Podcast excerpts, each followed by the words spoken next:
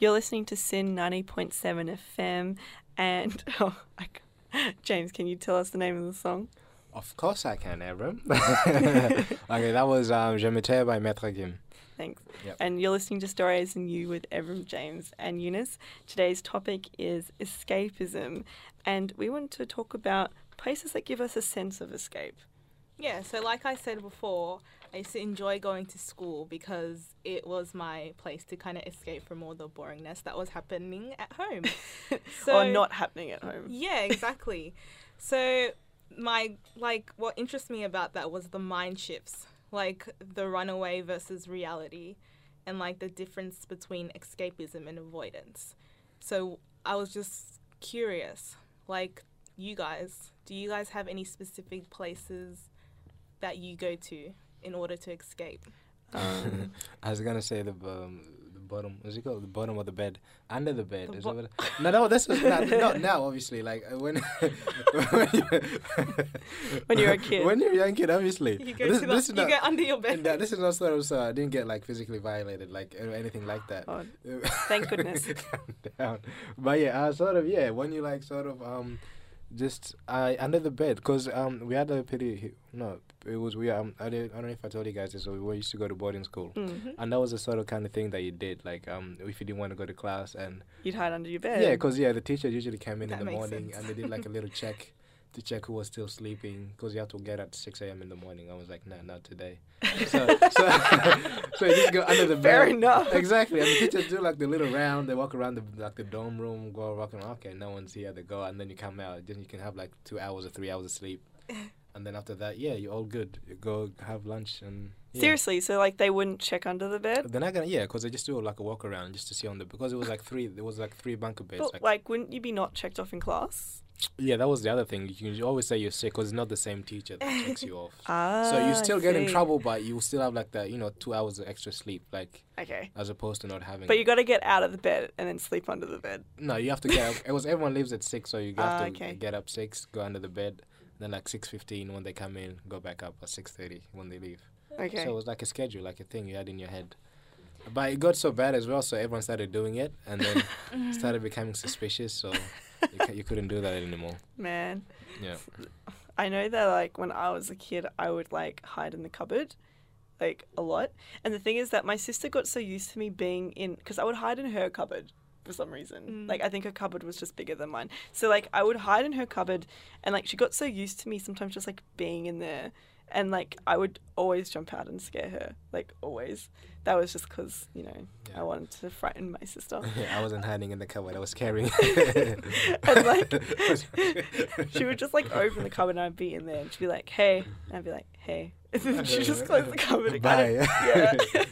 um, I don't know. I think I, I would. s- It was just something about like being in the dark because like when you couldn't see what anything, it felt like I was like not there.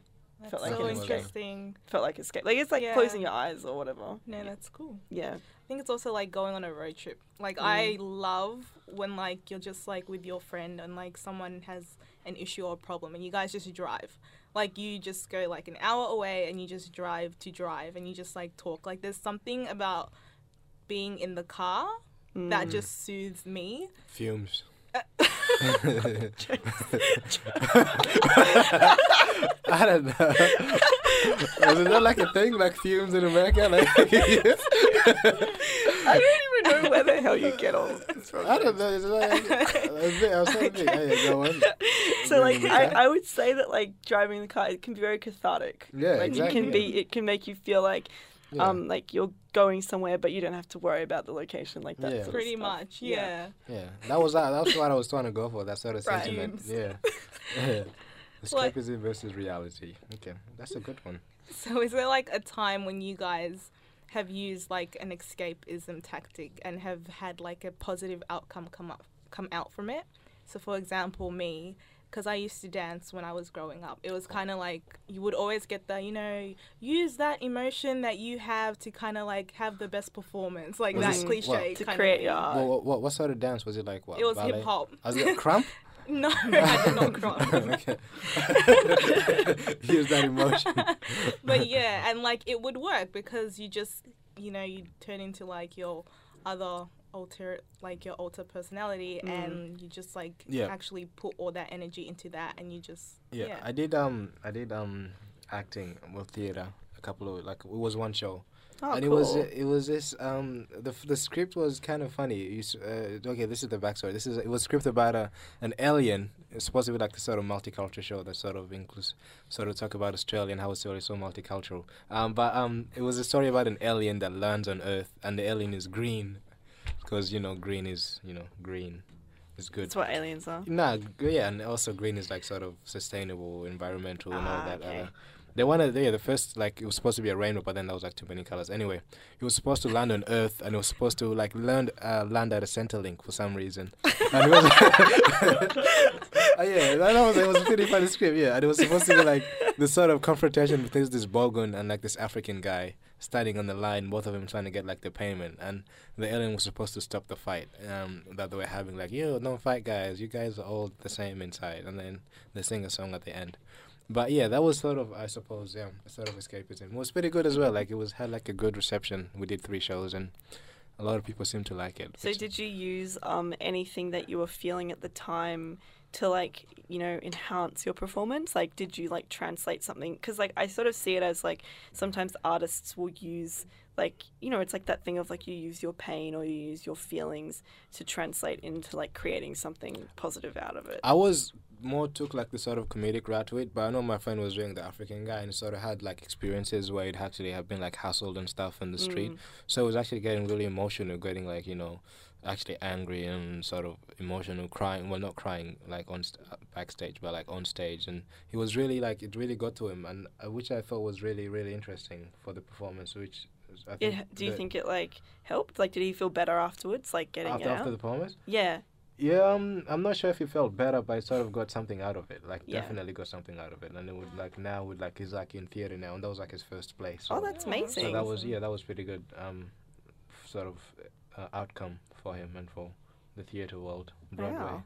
I know that um when I like write my tutor, the first thing he said at the beginning of my course was he said, um, unless it means unless what you're writing means something to you, then it's not going to mean anything to the audience or whatever. And so he encouraged us to like he basically gave us this task which was we had to delve right into our psychology like we had to answer all these different questions and like basically break down all these experiences we had in our life to find the one theme, the one thematic premise that meant the most to us that we were going to write about essentially. And I think it was actually really helpful. Um, we have another song coming up for you guys called Special Affair by the Internet. Yeah and they're just a group a band and this song came out I think it was last year Sweet.